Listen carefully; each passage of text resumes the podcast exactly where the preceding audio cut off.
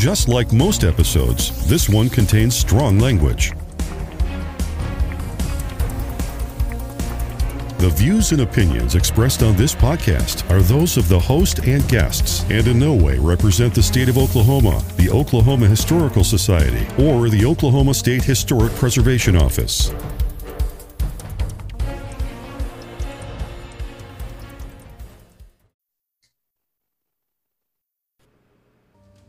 Listening friends, Jack here. And I would like to tell you about the sponsor of today's episode. And that sponsor is Atlas. Atlas is a branding, web development, and content marketing agency. As a business owner, your day to day is uncharted enough. From branding and web design to content marketing, Atlas will help you navigate this digital terrain with ease. In today's world, social media is a great tool. However, you need to have a concrete, focused plan on how to use it. And that's where Atlas comes in. Atlas can help you navigate this modern digital world. And on top of that, Atlas can also help you with traditional means of marketing. So if you would like to book your free consultation, please visit atlasokc.com. That's A-T-L-A-S-O-K-C dot com for your free consultation. Welcome to the Musings of an ADD Mind podcast. This is your host, Jack, and I have the ADD Mind. Today um, is a topic that's probably a little more serious than some of the other topics that I've had on the show, um, but I think that it's an important topic to discuss. And there, there's not really any a, good way to say this, but my coworker Shay earlier this year, um, her husband passed away after a very amazing kick ass attempt to kick cancer's ass. And we're going to talk about the process of going through that and becoming a widow in your 40s. So here's my coworker, Shay. And Shay, why don't you uh, give us a, a, a, quick rundown of your relationship with Kit, who uh, he had quite a interesting first seven or so years of his life as well. So, um, yep. the early part of his life would it could have been a podcast show on its own. On its own, absolutely. so, Kit was born in 1975, the day the war ended in Vietnam, in Saigon, mm-hmm. and. In a very short period of time, his family had to leave Vietnam because of the whole South Vietnamese, North Vietnamese disagreement. And they basically walked over the border to get out of Vietnam and stayed in a farmhouse overnight with another family. Mm. I think they were there for a little while until they were able to make their way to the boats and they got on a boat with apparently hundreds of other people. Right. And made their way to Hong Kong, where they stayed in multiple refugee camps, according to his sisters, who were older and, of course, know a little bit more about it than he did. Yeah, Kit was the baby, was he not? Kit was the baby. Yeah. And so his father then came over to the United States and was sponsored by uh, an aunt, and he was here for two years while they stayed back over there. And so his mom took care of all of the kids. There were six right. of them. And then his dad was able to bring them over and they came over here. I believe it was around 1980. They lived in Seattle for a while. Then they moved to kind of the projects of San Francisco. Right. They did not grow up with money, of course. And he grew up being chased by other kids at his school. Um, he did, in fact, set the record for uh, track at his school, and that stood until the school closed down. well, he had all that practice of running That's away right. from he getting his ass kicked. Practice. um, and so he ended up going to UC Davis after graduating high school. And right. that's ultimately how we met because back in the very, very early days of the internet, there was something known as Internet Relay Chat. And Kit and I met through a group called, it was the Undernet. So it was kind of the internet for the misfits at the time. And you, Right. you pretty much had to know how to get there. It wasn't just anybody and everybody who showed up. You had to have some knowledge of how everything worked.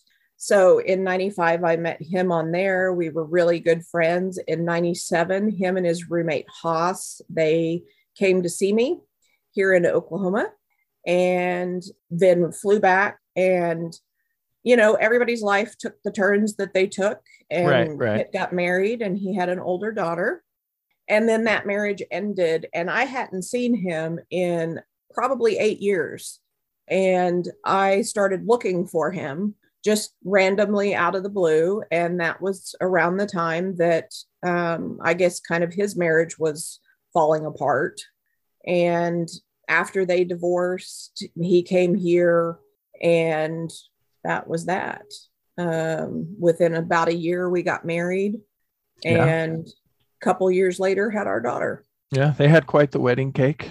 It was. Uh, we did. We had our zombie. It was a zombie groom's cake. us. Yeah. Yeah, with us uh, superimposed into a scene of from uh, Shaun of the Dead. Yep. And there was a. It had fake blood on the top of it. There was like white icing with fake blood. Am I remembering that correctly? Um, it was actually it was red icing, and it Okay. was like a red drizzle that kind of went down the sides Okay. like blood. Yeah, Yeah. Yeah. And so, yeah, I remember. Obviously, I remember the wedding. I was there, and it was just really cool to see how happy Shay was on her particular wedding day. Kit was a. He was a pretty cool dude. I think I Yeah. can say that. You don't have to lie about Kit of him being a good dude now that he's passed away. right. And I have lie really known- was while he was here because you didn't want it going Right. to his head. Yeah, Right, right. But I have definitely known people that once they've passed, you're because you don't want to speak ill of the dead. So you're like, yeah, he was a a, a nice a, a, a a nice guy. He could guy. he he could he was really good at mowing the yard. Yeah. he was good But- at mowing the yard. He was But- also good at laundry, and let me tell you, that's that's one in a million right there. is that something that's been sorely lacking this year? That's yes, I was going to say your clothes are looking a little more wrinkly than they used to. So right, right, and uh, wearing the same often. Yeah, no, it uh, just yeah, takes a lot longer to get around to it. Right, right, yeah, No. yeah. No, um, uh, Kit, uh, you know, like myself, um, came into a situation because you already had um, your oldest, Mhm. and um, Kit just jumped right in and Oh yeah, always always treated her like she was his kid and he was always a, a great stepdad to her and without getting into anything i'm not going to but she she does have a few issues yeah. There are some difficulties.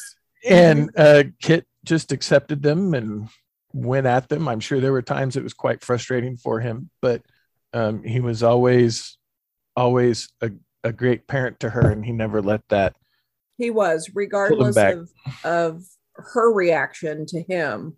He always was very consistent with her. Yeah, in, yeah. in in making sure that she was as much his as she was mine. Yeah, yeah. And my favorite thing with Kit is when you were pregnant was how you guys had that giant wrestling, uh, Jello wrestling tournament to determine the name of your child. Of our child. Yeah. It was uh it was an exciting time. We thought about recording it because I mean, who doesn't want to watch that? Right. But you know, we thought, you know, it's kind of personal to our daughter. Maybe, you know, Yeah, yeah. Of course, you know, looking back now, hitting them over the head with that folding chair might have been a mistake, but I don't think that was a mistake. I think it kind of got me what I wanted. well, that's true. You won, so.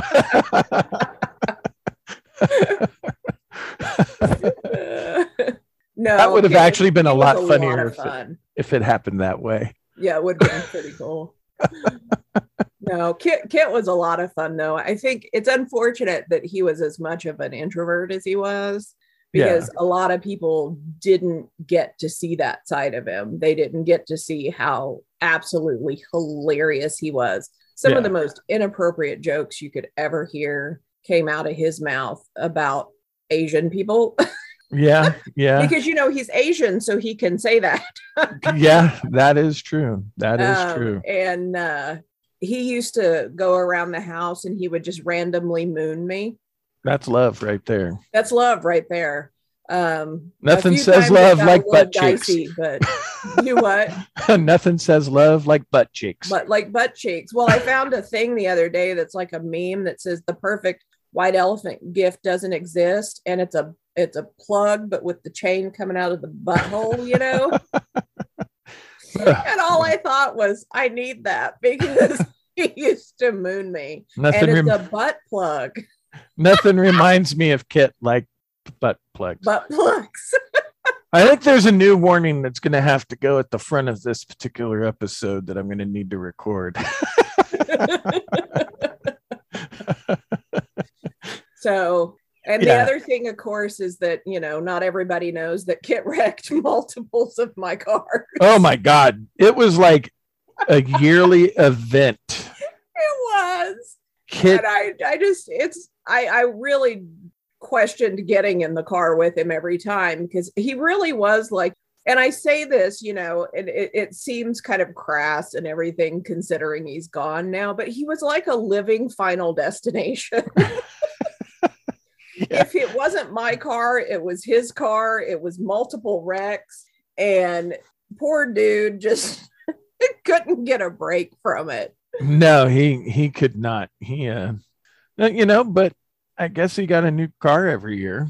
He he did get. We got a few new cars during the time. Um, sadly, one of the new cars is one of the ones he wrecked. So my I got a new car for my new car. Right, right. Yeah, yeah. Everyone's got to have a skill. That's And right. Kits was wrecking cars. Wrecking If you- cars, yeah. I think if you needed it done, he would have been great for an insurance scam. Right. You know what? The funny thing is, he probably could have entered a demolition derby and he probably would have escaped scot free without a scratch. Right. No, scratch at all. yeah. But take him to Grand Lake, and man, he'll he'll get that car right into the ravine. he didn't even need to go that far, like a half a mile from his office. That's true. Yeah. That that was a, a pretty good skill he had doing that. Um, for oh, sure. it was just unreal. Yeah. Good yeah. news, my daughter has taken up the mantle. Apparently, so, Yeah, that's true because she took over his car and she's already Yeah. wrecked it, hasn't she? so now we're Twice? yeah a few a few three times.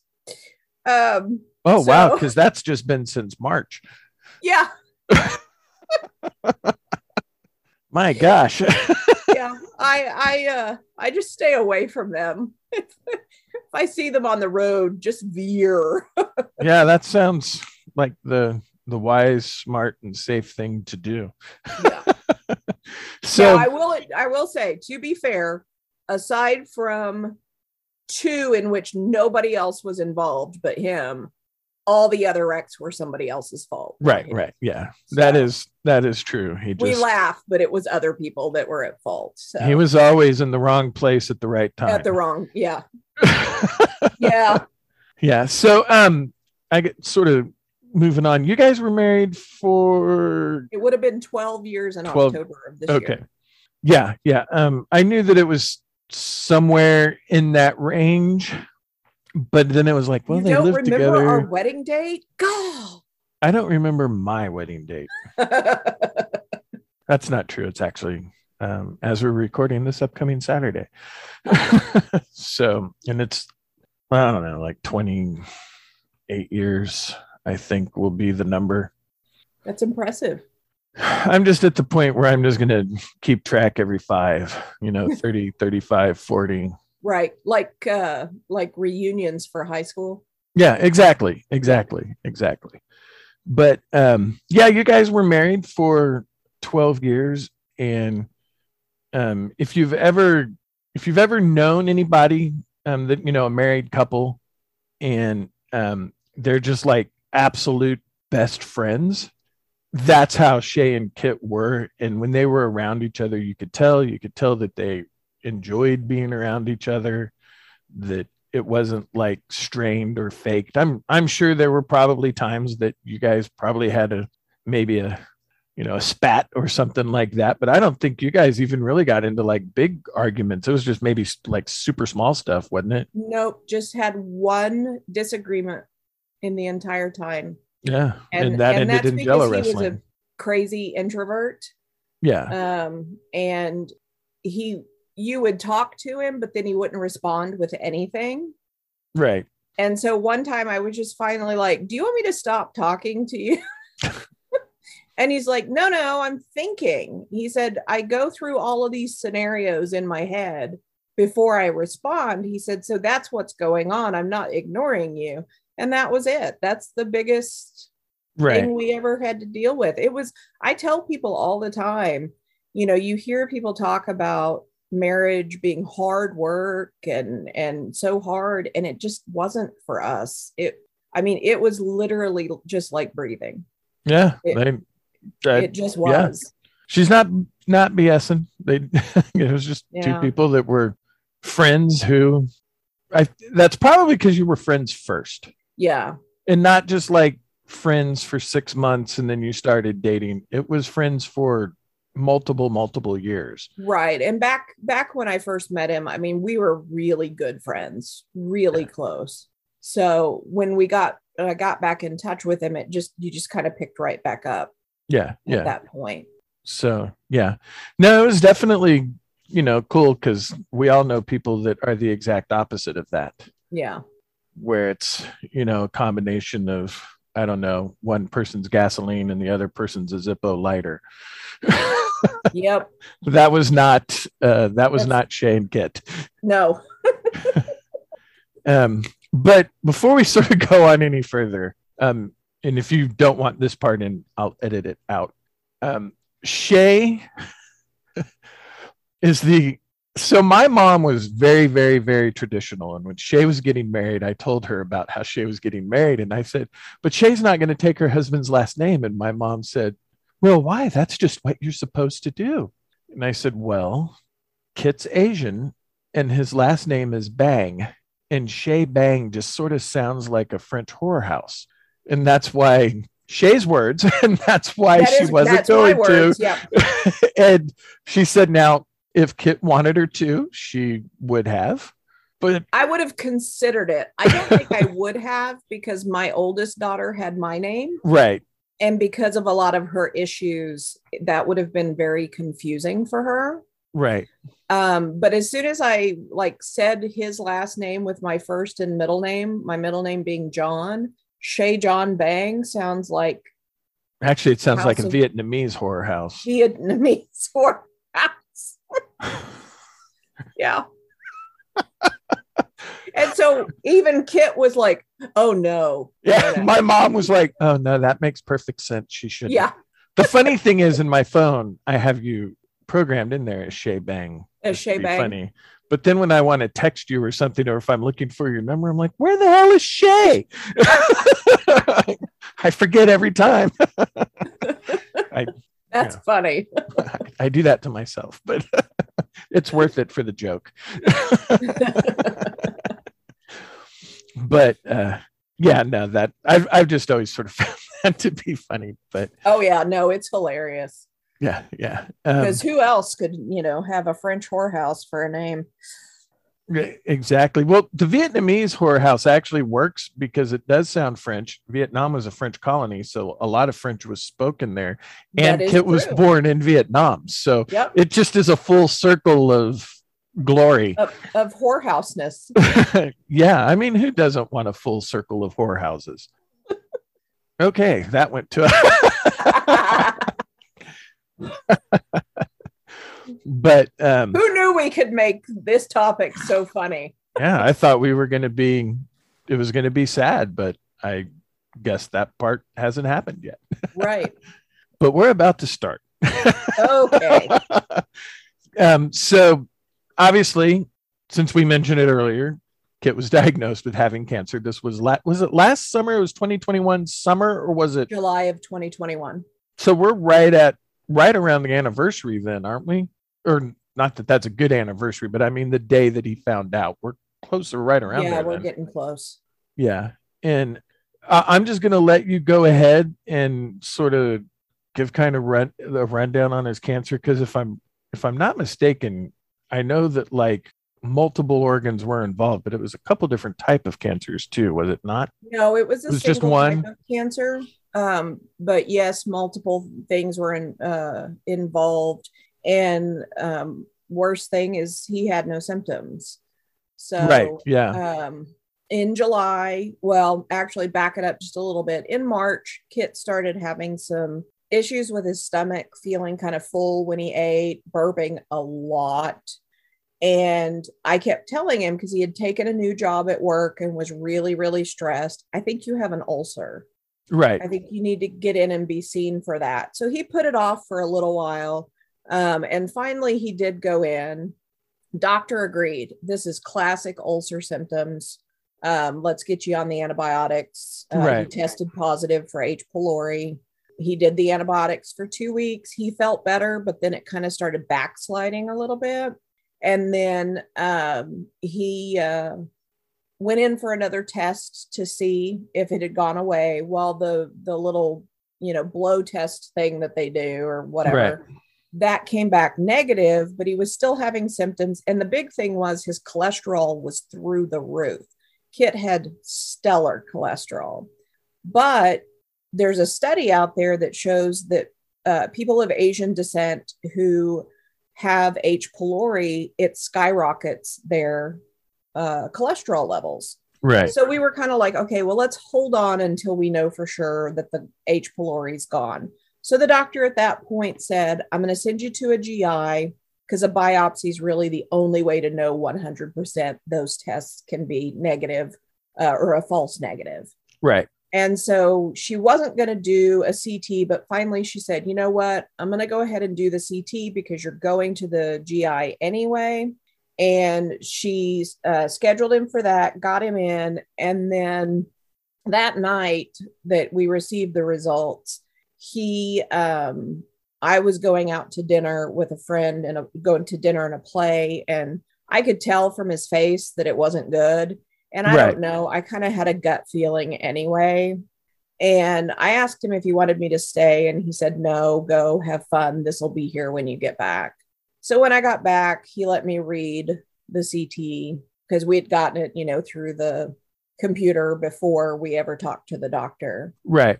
And it was very clear. Um, it was in his colon, uh, and it was colon cancer but it okay. had spread to his lymph system, his liver, and his lungs. Right. So we get to the GI. GI says, sorry about your diagnosis, which we didn't technically have one yet, but I mean, you know, we did. Right. And so he went ahead and did a scope and a colonoscopy.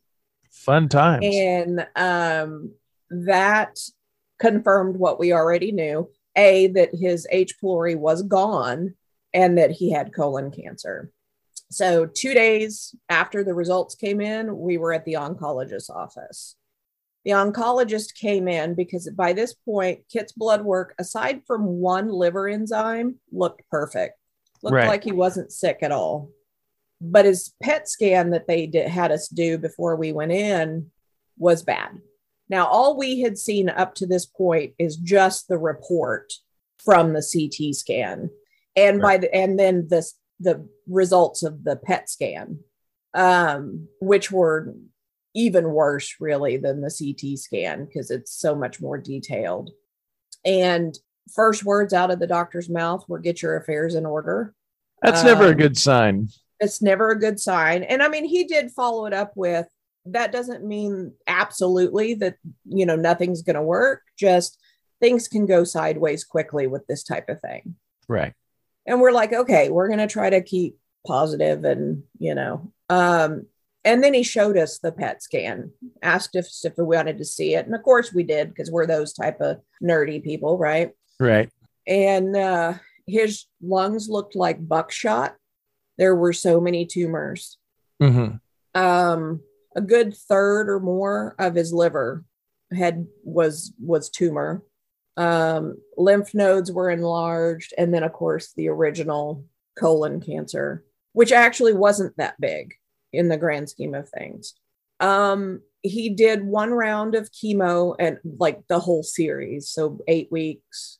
They redid the PET scan and it didn't work. Right. So the doctor said, We're going to try a different type of chemo and see if it'll work. This one looked great the whole time. The CEA marker, which is the marker that says, you know, if it's working to shrink the tumors, went down by like 500 and a thousand points a week, you know, every two weeks. Right. It was amazing. We thought, oh my gosh, this might actually work. You know, he may have to do a longer, you know, another set of it, but it's working. It's doing what it's supposed to. So we did another PET scan. Another doctor there had told us, you know, he said, I can't give you 100%, but he said, I'm 99% certain you're going to have a good result. Sure enough, we get in there and it grew. It all grew. Everything in his lungs was worse, Mhm. liver was worse. And the doctor said, I've never seen anything like it. Right. And I told him, I said, it's vicious. And he said, that's exactly the word I would use. He said, this is vicious. And my, sorry, my door just randomly opened. it's a cat. And Um, I guess Kit doesn't like you talking about him. he doesn't apparently. and um, so the doctor said at that point, the only thing we have left is clinical trials. Right. And he said, I've already talked to them uh, from the minute I saw these results, and I can get you into OU for a clinical trial. So we go there. She tells us he's eligible for like four different ones, and we kind of picked the best one based on side effects and things like that. and at this time it was isn't it around November Yeah, around November. 2021? Yeah. hmm Yeah, he started he started chemo right at the end of July. Right. and did the whole two two cycles up until then. Um, Before we go any further, I do kind of want to hear um because this story is also your story as well. And so from from your standpoint, because obviously when you have a spouse or a loved one, whatever the situation is that you're taking care of that's incredibly sick, how was that for you, you know, to be like his sort of, you know, strength or crutch? Because obviously when you're dealing with, you know, you're obviously af- affected in everything too, not the Mhm. physical aspect. It's, you know, mostly mental, but you still get tired physically. How was that for you sort of from when he started chemo to November? you know, I think because my my go-to when when things are bad is is kind of the, you know, just get up, get it done Right. Type person. And I tried to follow his lead. Kit really wanted to stay positive Right. um, and and keep the hope alive. Mhm. Uh, I'm not that person. I'm unfortunately I'm kind of the pessimist. right. Um, and and and trust me when I tell you, saying that he's the optimist is says a lot because he's not much of an optimist. um, we're both more just realists. Yeah. Um, it's it's not one way or the other. And I kept I kept my mood up as much as I could for him uh, Right. because I didn't want if if it was going to be the last time that we had, I didn't want it to be solemn and and depressing all the time. We had our moments, you know, where we both broke down. yeah. Um, I had mine when we found out after that appointment when we were told get your affairs in order. yeah. Um, which is completely logical. I mean, yeah and i was i went to my parents to let them know what was going on and i just lost it um that I- had to be I difficult for your dad because he has zero emotions. Her he dad is the most. emotion, so Her dad like, is the he most Vulcan person alive. yes and he didn't know what to do he just kind of stood there um and uh so i i think honestly that that's that's probably the only time i've really broken down about this because you just have to keep going. Right. um, and that's and i'm not saying that's healthy by any means. Um, it's just how i've always been. It, it probably is better for people to have and i've cried more but i don't think i've had like a really solid gut wrenching kind of letting Yeah. it all out. You know what I mean? Yeah, yeah. It was sort of a. I was Shay and I have been coworkers for quite a number of years, and I just sort of, I just didn't want it to where every time someone talks to you, house kit, house kit, house kit. So at work, I always tried to just talk to you like we just normally always talked, and because I knew that you were telling our supervisor what was going on, I would ask her what was going on Right.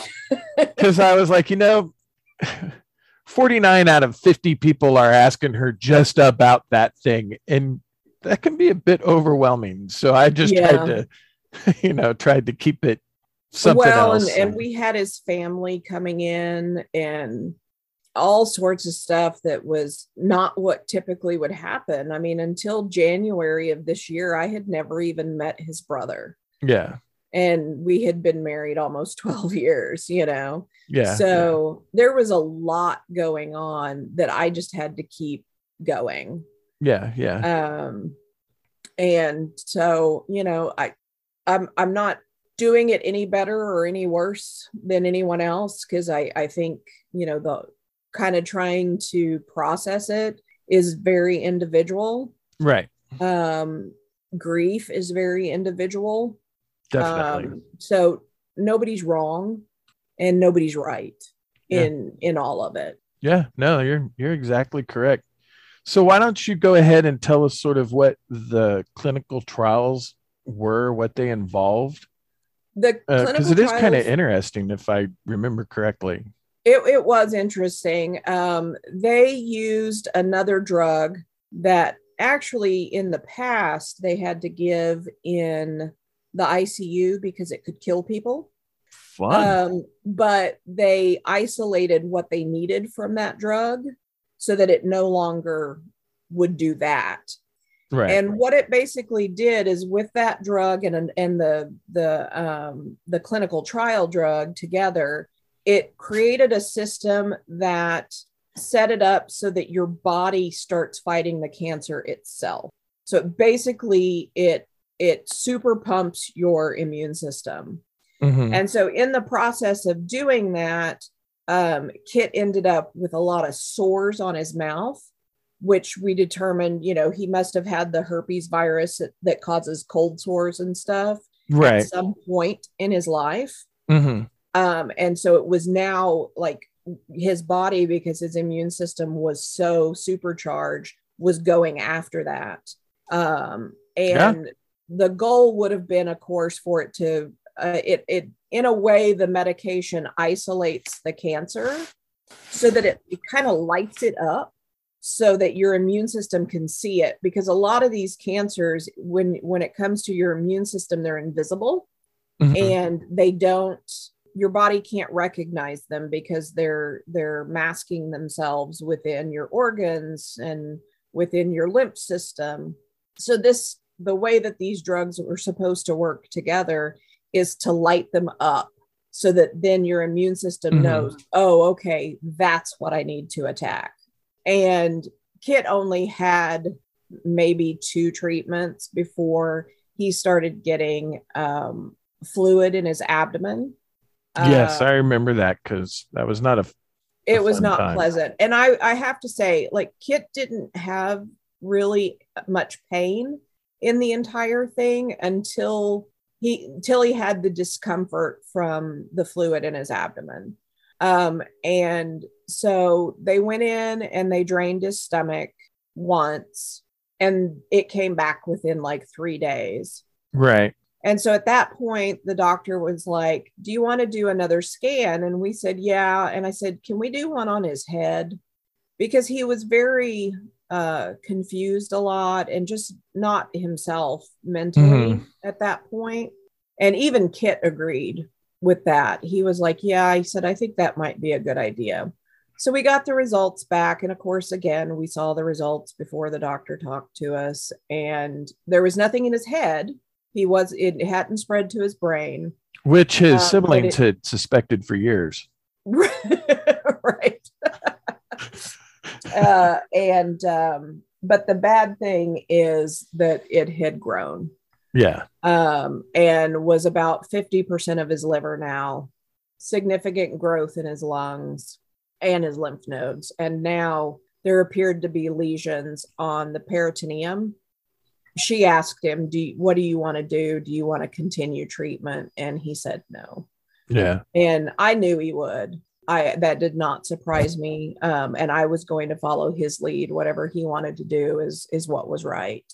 And so, you know, she said uh, we would do hospice at that point, but then she wanted to do a surgery to put a drain in so that I could drain the stuff off of his stomach at home to mm-hmm. make him more comfortable. Yeah. So they did that surgery and then they immediately put him on hospice the next day. That was the Friday. Um, we did a few of the drains. The drain is pretty, it's funny. It's interesting how it works. Um, because you know, it just uses the pressure to drain out. And but you have to like attach squeeze it like a giant pimple it's it's like a kind of but it's like a big you know it's this port thing and then you had to um, attach that all together and then puncture the top of the bottle and then it would drain itself out well you had to watch it because there's a point at which if it start if it's draining too much then it hurts because what it'll do is the end of the tube will suck onto an internal organ Oh, that's not fun. You know, wall of your stomach or whatever. Right. So the first time that we did it, and you know me, I am not squeamish. No. And I get, I think it was more because it hurt him that this. That's the person you love. Yeah, this is the person I love, and I have just physically hurt them. Like yeah. I did that. So when it hit the point where it hurt, I turned it off as quickly, you know, very quickly so that it would stop. But then I started getting really lightheaded and I nearly passed. I mean, I came so close to passing out. I had to have my oldest bring me a washcloth to keep me cool. And I did finally manage to get through it to finish it up. And I was fine at, from that point on because I knew what was going to happen. But woo, that was. it, it's like the situation where the uh, they're in there and they're given birth and the dad passes out the, exactly. you know while yeah. the mom's in there going what the yeah that's exactly it and kit you know of course you know he's all it's okay it's okay the pain stopped really quickly and it did um it, it didn't take long for it to stop hurting but it's right. just uh, it was just the idea that it hurt him at all not not too many people can say that they've given their spouse a hickey on their kidney that's that's very true um, you have that. I have that. Yep. so that was the fr- on the Friday is when they set him up on hospice, and um, he was gone by the next Wednesday. Yeah, because he stopped eating and drinking, and I know Kit. He knew what would happen if he did that. Yeah, he knew it would speed it up, and he didn't want us having to watch him just linger for an endless amount of time. And he was tired he was so yeah. tired. He and he told me that too. He told me I just want to go to sleep. And I said, I know. And he said, No, I don't think you understand. And I'm like, I know exactly what you mean. You know? Yeah. yeah.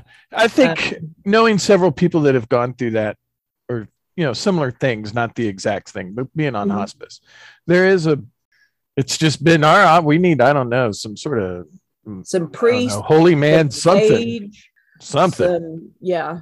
But um and this is the part where I think everybody knows somebody that has gone through maybe not cancer as bad as he had it, but you know, something that has ended in hospice. But a lot of times, you know, my mom was 74, right? right. So when she still, do I wish mom was here? Obviously, but 74 is older. Mm-hmm. And so when when that happens, mentally you're kind of a little more right. with it. And in your case you know you guys are still in your you know your mid 40s and yeah he was 46 yeah so to to become a widow if you know 45 46 is is tough. And um just everything that you know you have to go through. And that's sort of one of the reasons wh- why i wanted to have you on to just sort of you know talk about it. Because i know that there's been struggles and just difficulties but you know, so far you've managed to keep coming to work and yeah. And yeah, because you know, I mean, I've got kids. Yeah. So I I think that in some way it makes it harder, but in some way it helps uh, because you know you have them to keep going. Right. Um, and so I I think the big thing is is that people don't talk about grief.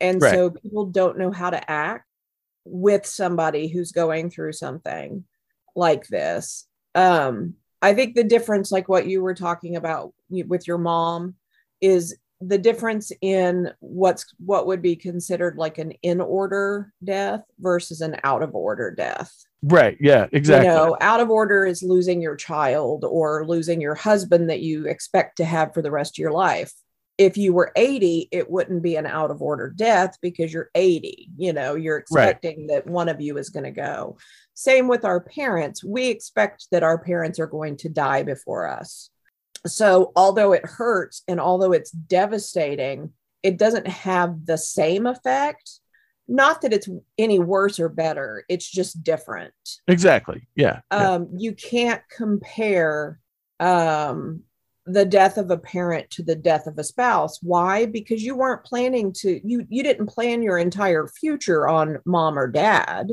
Right. but you plan your entire future on your spouse and what you're going to do. So I think for me that's been the hardest part. I don't see a future. And it's not like a, a you know suicidal type thing. I I see my kids' futures, but I don't see mine anymore because my whole future was plans with him. Right. And those plans are all gone. And and any sort of thought past a certain point for the future is just probably like a big blurry blob. It is. and it's hard to imagine. It just it just kind of isn't there. yeah. Um, I, you know, I'm I, I think one thing that people need to understand is that comparison really hurts sometimes, especially, and I have to, I love my pets with every ounce of my being. And if I lost one or when I lose one of them, I will be devastated. right. But people really need to stop comparing the loss of their pet to the loss of a human being. Oh, yeah, yeah, for sure, for sure. Definitely. And you especially need to not do that to somebody who was who's lost a child for one yeah. um, or lost a spouse that they planned the rest of their life with you know because right now It's still fresh. I it's mean, still fresh and i'm looking at potentially 50 years because the women in my family lived to like frickin' 96 98 so i'm looking at 50 years without him right. and Well, I'm, that is I'm hoping in your 80s you'll meet a, you know, nice 75 year old younger man. Have I'll, a I'll rob i'll rob that 75 year old cradle yeah, yeah, have a have a May December relationship. that's right um i think the other thing though is what's good for you isn't good for me and vice versa Right. Um how we each deal with our grief is is fine it's fine um now you know i will draw the line at if you're feeling suicidal clearly you need to see somebody and and try to get help for that Right. And there's a new number Um, for that 988. that's right and so you know if that's the case then that's one thing but everything else is fine if Right. what somebody needs to do is curl up in their bed and cry for a week that's okay that's Yeah. perfectly acceptable and it doesn't make you any worse or any better than me who went to work within a few days Right. um, in fact, I would argue that there's certain things I wish I hadn't done looking back, but I did what I thought was right at the time. Because Kit worked from home, so it was particularly hard to be here while his work stuff was still in the house. Right. Yeah. And I I, I totally get that because in a way you do want something uh, that is sort of a sense of normal. Mhm. in in your case so there not once again not that any spouse dying is good but if you know your spouse dies in a car accident it's sudden and that's a horrible thing to go through Absolutely. but there wasn't um in your case, you know, seven months of sort of watching your loved one decline in your house. Right. So, in a sense, going to work provided a sense of not just normal, but even a little bit of escape. Uh, yeah. Because in your case, the home was where you kind of watched Kit decline. Right. So I can understand why you would not want to just be at the house. Yeah. It, it makes well, and I sense. and I think that's the hardest part of my day is actually coming home. Right. Because he's not here. Yeah, yeah, definitely, definitely. The, one of the things I've noticed, and this does tie in.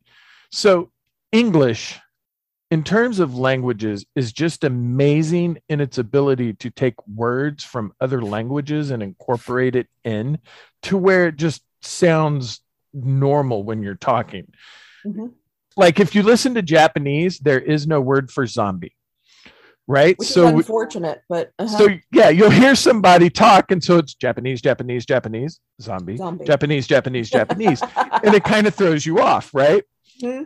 But in English, I can say, my God, I really want a burrito. Well, a burrito is not an American, an English word, but it you don't think that it's not but a, you don't think anything about it. Mm-hmm. Yeah, and there's so many words in the English language that are like that, except for one word. Sorry. When right. someone dies, the word is sorry. If you it's a word that means everything and nothing all at the same time. Right. Oh, I'm sorry. I stepped on your foot. Oh, I'm sorry. Your mom died. Right. It's the same word. Right. But it's like we need to invent like a new word for right. sorry that's like sorry plus. right, exactly. yeah. It I've always this is the this is the real sorry versus the sorry I normally say. yeah, like I was sorry when I, you know, stepped on your foot, but I'm way sorrier about this. Right. And I just it strikes me as just odd that this language that is so good at incorporating other words from other languages doesn't have a word that's stronger than sorry. And I know other languages do. Yeah. I, I don't necessarily know them. And just me saying that would obviously not affect, you know, a nation of 300 million people. But, but so every time, like when Kit died, it's like, I'm, and you you know they're passing the card and you're signing it and you're like i'm so sorry but it's like but it's more but it's more that. yeah. And so you know yeah. it just it just sucks. All right people we need to have a poll for it, it, inventing the word sorry sucks. plus but yeah and yeah. also i know that another thing that in your case because we talked about it at work is people will ask how are the kids? And people tend to not well how are you doing Right. I think I've been pretty lucky. Um, now, I will say that one thing you definitely find out as a, a widow or a widower is who your friends are. Right.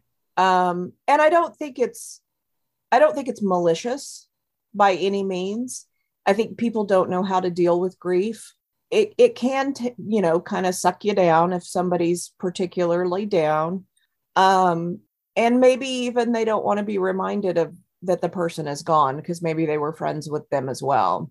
But what you will find is that you'll take your, you know, say you're 20 and it's going to dwindle down to less than 5 mm-hmm. And those are the people who, after the memorial service is over, after all the food has been sent and flowers and and they've said enough i'm sorry's how are you they're the people who will keep checking on you and right. and I've been lucky that I have a our office who all of you guys have been amazing. And then I've got about 3 or 4 other friends that consistently check on me, try to get me to do things. Um, but not pushy, just, you know, hey, we're here when you're ready. Yeah. Um, and I do because again, being here all the time is is not good. Um, I think the biggest thing that people don't understand, because, you know, not everybody has gone through this type of grief, is the physical toll that it takes. Um, um, but yeah, I think it's that people don't understand the physical effect mm-hmm. of what uh, grief does to you. I have fibromyalgia and it has like quadrupled the amount of pain that I'm in. Mm-hmm. And the doctors have already made it clear uh, that that that's what it is. It, it's just this this stress that I'm under from the grief itself. Plus, let's face it, I don't eat well right now because you know you, you kind of fall into old habits regardless, and and you know soda is my friend, um, as you know, mm. and um, the excess sugar and the excess carbs and all that is not good for certain yeah certain we're, things. We're both emotional eaters. Yeah, yeah. And so there's that. But what I didn't realize was going to be as big an issue and really is there's a couple of things. Number one is the like brain fog. Mm-hmm. Um, yeah. It is very hard to think, very hard. It's getting a little bit better for me, but not a whole lot. Um, people can tell me something and and 10 minutes later it's gone if I don't write right. it down. I've had to start writing everything down so that I forgot a counseling appointment. um, and uh, so, you know, things like that that just I wouldn't have dealt with before pre cancer, you know? Yeah. And now I'm dealing with on the regular. Um, and additionally, there's like other little things that you don't think about, like being able to focus to read a book. Right. Yeah you know, I've read books my whole life and yeah.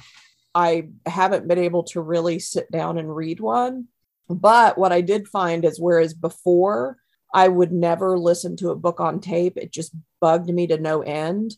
I now can listen to books on tape in the car because I think it's my way to escape my own brain because I think way too much about all of it when I'm driving, which of course yeah. is probably the worst time. Well, you guys carpooled so much too. We did. Um, uh, so going from work now by yourself is it yeah it's different when you know oh hey i'm going you know home and yeah my person's going to be there that's a different mm-hmm. thing than than it changing and as you were talking it kind of got me thinking about how uh, it's it would be like the small things like shared responsibilities in the house mm-hmm. that are now that maybe you don't think about because the other person, right. you know, just did them. Like a couple months ago when Heather went to spend that week with Emily, I was like, oh man, Heather usually does this and now I have to do it. Mm-hmm. But now this is like a permanent, you know, for me, it was just a week, but for you right. now a permanent thing. And it's sort of like the small share responsibilities that that would it's, hit. It's because Kit worked from home. It, it's the laundry that he did and the dishes that he would keep up with because he was here, you know, so he could yeah. do them real quick. And I never had to worry about that ever. Yeah, yeah. And um, so all of a sudden, you know, dishes are piling up and laundry's piling up. And how I have probably the exact same amount of laundry we had when he was alive, I don't understand. But well, the Flaming Lips actually have a song about that um, from their album The Soft Bulletin that came out in 1999, and it was after Wayne Coyne's father had died after a long, protracted battle with cancer. Oh, uh-huh. and the line in the song is, and this is what's not funny, but it's such a mundane thing. And he's talking about how you're folding up some shirts and then you hesitate because suddenly everything has changed because you remember, oh, dad's not here or yeah. oh, Kit's not here. And it's the, you know, you're coming home from and it's in the song you're coming home from the store and you're putting up the vegetables and then it hits you. Yeah. that person is gone. And that is the most realistic song i've ever heard about what it's like after your loved one uh, yeah. has died because that's I, how it is. I have not been able to go to the grocery store a whole lot for like family groceries. I can go to grab myself the stuff that i would get on the way to work kind of thing right because I always did that by myself anyway. But grocery shopping was often a time that Kit and I could just go and the girls would stay home when we yeah. did it. Well, so, you're probably excited about the new Kroger uh, delivery service in Oklahoma City. I I have I I've been using the um the shipt version right. from Crest. Uh, we started doing that, of course, when Kit had cancer because it because of COVID um, you know, kept people from getting right. around him and from me going out, getting exposed and right. bringing it back. uh, and I've just stuck with it. You know, it's like, especially with gas prices, are you really spending that much more?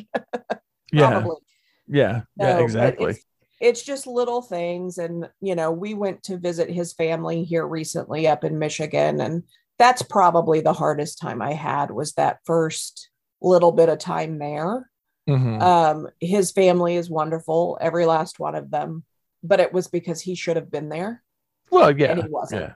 Yeah. And so I had a period of time where I just sat in the room and cried. And uh, see, you're gonna make me cry, Jack. Dang it! I didn't um, want to do that. But the first. Um, once I got past it, because I think at the same time, because see, his family speaks Cantonese. I do not. Uh, it is very hard to learn. And they all speak some level of English, like the siblings, of course, you know, they speak English just fine. But as parents, uh, it's not as easy for them. They try, but it's just not as easy. And so I felt very out of place mm-hmm. when we first got there, kind of coupled with the fact that he wasn't there. Yeah. And um, but once I got past that, then it was a great trip and we had tons of fun. But uh, it's just moments like that. You know, we've had to go through my birthday, we had to go through his birthday, Father's Day. Thankfully, we were up there for right. Father's Day, so I think it it lessened it a little bit for the girls.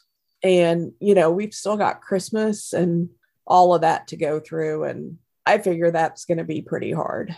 Yeah, yeah. The first one is the the other one is is it it's like you're you think your grief is going to get better, but it gets a little worse. It's almost that it's going to you know it has to get better before or get worse before it gets better.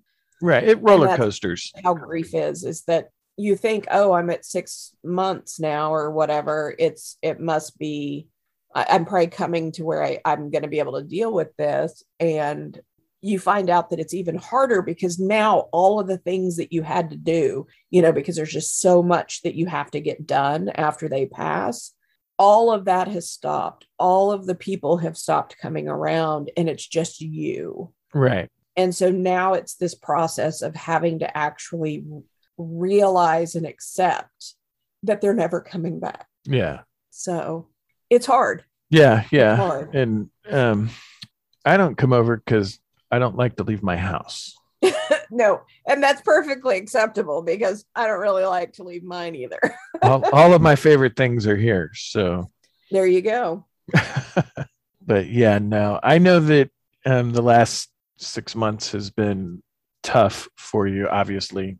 And yeah, you know, it's gonna it's gonna roller coaster. You're gonna have times that are better and times that are worse. Yeah, and that's pretty much how it is. Um, I mean, you've seen me at work. I can laugh. I can make yeah. jokes, often inappropriate. That's um, true. I'm talking to HR tomorrow about it. but uh, you know, usually if I'm having a bad day, I'm just quiet. Yeah. And um, I think other people are more worried about me than I am. yeah. I, I feel like I'm doing okay considering yeah. because what I mean, what else are you going to do? You know, right. I can't, you can't fix grief. Right. And I was All clearly concerned because I forced, I forced my therapist on you. You did force your therapist. Right. Because, and I, I, like him. He's, I, I was worried. And so I, I was talking with my therapist and I'm like, you know, this is sort of what my coworker went through. And like, she needs to talk to somebody. And I know you're not taking any clients, but can you squeeze her in? Yeah. And he said, if you have her text me and say, I'm Jack's coworker, I will, I will squeeze her in. yeah. Yeah. And, uh, he is a good therapist. And, and I think that's helping, even though sometimes we talk about nothing related to me at all. Because we do that know, too. Yeah, conversation just veers and you go with it because sometimes it's just about getting it out. Nobody can fix this. Nobody can bring him back that's the right. only way you could fix it. Yeah. So I think people have to stop seeing, and, and there's a book by Megan Devine about this that it's called It's Okay to Not Be Okay. Yeah. And then her other one is, I think, um, uh, carrying what can't be fixed or something along that line. mm-hmm. um, because the goal is just to learn to live with it in kind of a, a safe, comfortable place so that you you're you're going to carry it with you for your entire life. Right. Because you can't bring them back so you can't fix it. But what it becomes is it's not as prominent a portion of your life. You're not falling apart every minute of every day. You're not seeing something and always seeing them or when you are seeing them it turns into more of a, a happy memory memory of them versus the sad I'll never have there. this yeah. again version. It because it I guess it trans or it morphs from being the thing to just a thing. A thing. Exactly. And and you know, the first year, honestly, everyone always says that is the hardest. Mm-hmm. And it's because it's a year of first. Yeah. And, and I what, would say a lot of the widows that I've talked to, it is, it's the it's the firsts that are really hard. Um, a lot of them will t- will say that it's the second year for for them. Which also um, would make sense. right and it's uh and i again like i said it's different for everybody. Um you know and it also is going to depend on your relationship. Right. Um you know if if somebody you know maybe they didn't have a good relationship and were already on the outs or whatever. There's going to be grief yes because there was of course at some point a point of that they loved that person. Um, but it may not be the same as what i experience. Right yeah yeah for sure. I i think the biggest thing is that people just need to talk about it because it's such a taboo subject and it mm-hmm. just makes you feel so incredibly lonely when it happens yeah um if you ever and, watched intervention grief is a big cause of a lot of the people where they right. ended up on that track it it was some form of grief not all of them obviously but right know, a good 33% well, i mean if you look at all the you know the when they were doing the television show hoarders so mm-hmm. many of the people who became hoarders were people who were grieving a loss mm-hmm. yeah and had no outlet to learn to live with it yeah. Yeah. Yeah. Um, I think this country definitely needs to do a better job with uh, grief management. I don't know if grief management is an appropriate term for right. it, but but yeah, well, just, we just empathy, empathy in general, and mm-hmm. like on my on my other podcast with Kenyetta, we frequently talk about how you should start all of your interactions um, with kindness, mm-hmm. even if because you know you never know. Maybe that guy that's being a my frequent example maybe the guy that's being a dick at the convenience store maybe his mom just died. Right. Well you know for as example of that so the very first day we went to chemo for Kit nobody told us anything. They gave us a schedule and said show up. We didn't know which desk to go to nothing. So we went to the lab. We did at least have that. And the nurse there was so incredibly rude. Like that's the only thing i remember about our time at the that cancer center is her and how rude she was. And i could have complained but i opted to write her a letter instead and i sat there and i wrote a letter and i said basically maybe you're having a bad day because we all do that but what i need for you to understand is that you are dealing with people who have just received the worst news of their life. Right. And they need some compassion mm-hmm. and they need some caring to help them through this time. And I hope that you can be that person for them because I wanted her to be the better person. I wanted her to just realize what she was doing because sometimes you can you can get overwhelmed you can have a bad day and you don't realize that you're snapping at people Right. Um, maybe she's the greatest nurse in the world ultimately. It just got her on a bad day. Just got her on a bad day. So I just wrote her a letter that was nice. It was firm, but it was nice and mm-hmm. said that I hope that that's the person she would be because I thought it was just the better approach than yeah, starting yeah. something that didn't need to be started and getting her in trouble for just a bad day. Yeah. And you know, if somebody's an asshole, generally speaking, you're going to find out. after about a month of dealing with somebody that they're an asshole, right. and then you don't have to be their friend. But and then you at least yeah, at least start from the position of kindness, and then from yep. there, uh, you can. Yeah, once I realize that there's there's no fixing this, you know, then uh, all bets are off. yeah, yeah. We we had a coworker that other people in the building would ask kind of what this person's deal was, and yeah, and it was always, well, maybe you know she's just not she's kind of introverted and yada yada yada. No, the truth of the matter is she was a gigantic bitch. That's yeah. And I'm talking like Godzilla from the like, current size Godzilla movies size. Right. She was when she left, the office just felt better.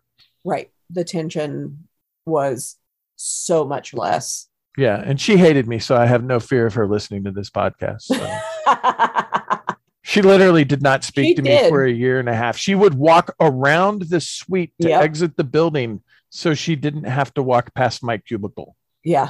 Yeah. That was that whole thing was just like, so weird. You are in your 40s and you are acting like a four year old. Right. Yeah. It's like, grow up. Yeah. I don't care if you walk past my cubicle, really. Right. Harry anyway. threatened us, and we oh, didn't. That's true. That was another bad coworker. yeah, that was. but at least he had the excuse of being an alcoholic. that's true. And um, you know, um, towards the end of the day, he was going through the DTs, so that was yeah. probably why. Maybe that's what it was.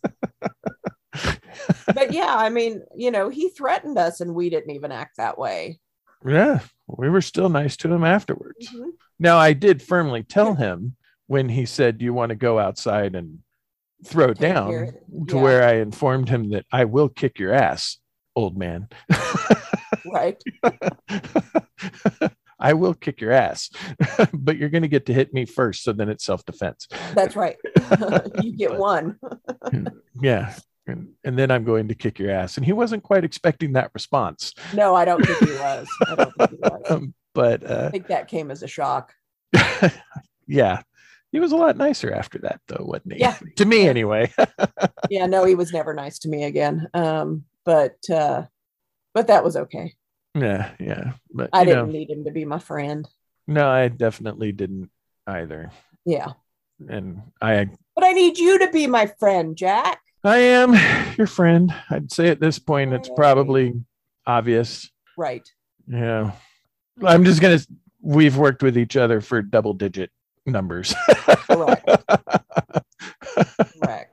Yeah, it, it is really strange to have uh, worked with somebody that sort of when we started, you know, are at the lower end, and now in our entire agency, we're like long. We're at the upper.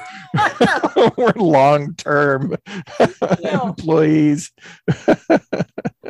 I'm kind of I'm kind of devastated by that because then that tells me how old I am. Yeah, I'm there with you. so, uh, well, believe it or not, we've we've kind of reached the end. Is there any, is there anything uh, you would like to just sort of say to anybody that's going through, you know, their spouse being sick, their loved one, their partner, whatever terminology you use? There's too many of them for me to know them all.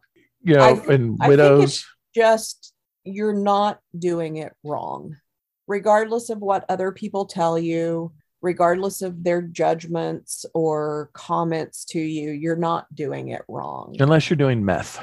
Unless right. That that would probably be the wrong way. Um, but I I think that people need to understand that however you need to deal with it, minus like meth, um, is the way to go. You know, yeah. it's what works for you, not what works for Auntie Sheila or neighbor number three down the road. And nobody else has right to pass judgment on you and how you deal with your grief. And how long it takes. And how long it takes. Yeah. Yeah. There definitely. is no timeline. There is no timeline. And this this concept in the medical field that there's a, you know, basically kind of like an extended grief that there's a problem is one year is so arbitrary mm-hmm. and yeah. means nothing. And it's just an easier way to diagnose people with something. Grief takes as long as grief takes. Yeah. Yeah, that's that's true. And I, I would just add that do not be afraid to talk to a therapist or a counselor. Absolutely. It doesn't have to be immediate, but if there if you if you get to a point where you just don't know anymore, especially you just don't know what to do, that might be the little, you know, push up the hill that you need to just get out what's in yourself so that you can continue on. Mm-hmm. Yeah. Yeah. Um, they've gone to school for that and they're, most they're, of them they're pretty, pretty, good, good. at it. Yeah, Yeah. yeah. So definitely if that's something you need to do, do not be Yep. afraid to do it. Do not be afraid to ask for help. And if somebody's, well, it's been a year, just ignore them. Just ignore them. Yeah. Or flat tell them, you know, that's not my grief schedule. Yeah. I sort of like that term, grief schedule. Although maybe we should say it more Captain Picardy and say grief schedule. Schedule. Yes. But Would make it sound more official. well, yeah, it just sounds more high class. Yeah. And who wants low class grief when you can have high class grief? That's right. we want uh we want the fancy champagne grief. Yeah, yeah. I mean, why have Garth Brooks grief in low places when you could have uh what was his name? Robin Lifestyles of the Rich and Famous. Uh Robin Leach. Robin Leach high class grief. That's right. and with that, now that in my head I'm creating a whole like episodic I- thing with Robin Leach. I I am too. I actually grief. I actually went from I've got grief in low places to then on this exciting episode of Lifestyles of the Rich and Grieving. oh my God. And with we're, that, s- we're we're such nerds. right? But I took you on a roller coaster of laughter to tears, back to laughter. See, I brought you back up. That's To right. laughter. You brought me back up. So, you know, that's what that's what coworkers and friends do. That's right. So, um, well, in all seriousness, I appreciate you coming on because this is clearly a welcome. a weighty topic. But yeah. um, one of the things I like, uh, in just sort of talking with my friends, is that people have an aspect of their life story that that can be helpful to someone else. Right. And good, bad, both can be helpful to someone else. And Absolutely. and even if just one person is able to listen and be like, you know what, I can get through whatever my thing is that I'm going through. And that's sort of a another thing too is people have a tendency to say, well, this happened to me, but I know it's not as bad as what happened to you. Well, it may not have been, it may not be as bad as what happened to the other person, but it might be the worst thing that ever happened to you. Right. So that doesn't take away. all the time. It's not relative. yeah. Just because somebody else's pain might be worse in your mind doesn't minimize your pain in yeah any way. yeah exactly and here's an example that's related to uh, my my youngest daughter who if you've listened to the podcast you know that she was on fire earlier this year so i was talking with our executive director about that and he was in an accident and he got second degree burns on his face and his arm and he was telling me that and he was like that was nowhere, of course, as bad as your daughter. And I'm like, you know what? That was probably the worst thing you ever went through pain wise. So don't minimize it because it's not as bad as what she went through. Right. But then at the same time, through a support group that I'm in for family members and burn survivors, I've become friends with this guy. And he was like, What happened to your daughter? And I explained to him, and he was like, Oh, that's the worst. And I'm thinking, dude, you were literally in an explosion. Right. right. So here you've got somebody who, in our minds, legitimately had had it worse because he was in an explosion, And he just, he's like, and Oh, he man. feels like hers is worse. Yeah. And I'm just so like, see, it's really not relative. Yeah, his It kids really literally his kids call him Dadpool because his his his injuries Oh, were that's funny. were you know they were bad because he was in an explosion Right, right. and he's like oh that had to oh my god what your daughter went through is the worst and i'm like it's all relative folks That's right. um hopefully if somebody's going through something hearing your story will be the thing that they need to hear to, you know, keep going. Yeah, I hope So- so because that's kind of what I'm here for. Yeah. So I really appreciate you coming on and talking about a very weighty subject. And um, I really appreciate it. So thanks. You're very welcome. I was Thanks. glad to do it. So I enjoyed our chat. I did, even though it was once again the laughter parts made it made it okay. That's right. Yeah. Um, so I'm going to go ahead and end the show. And uh, of course, if you know me, you know that I frequently fail at this. But remember, everybody, try to live your life in a way that would make Bob Ross proud.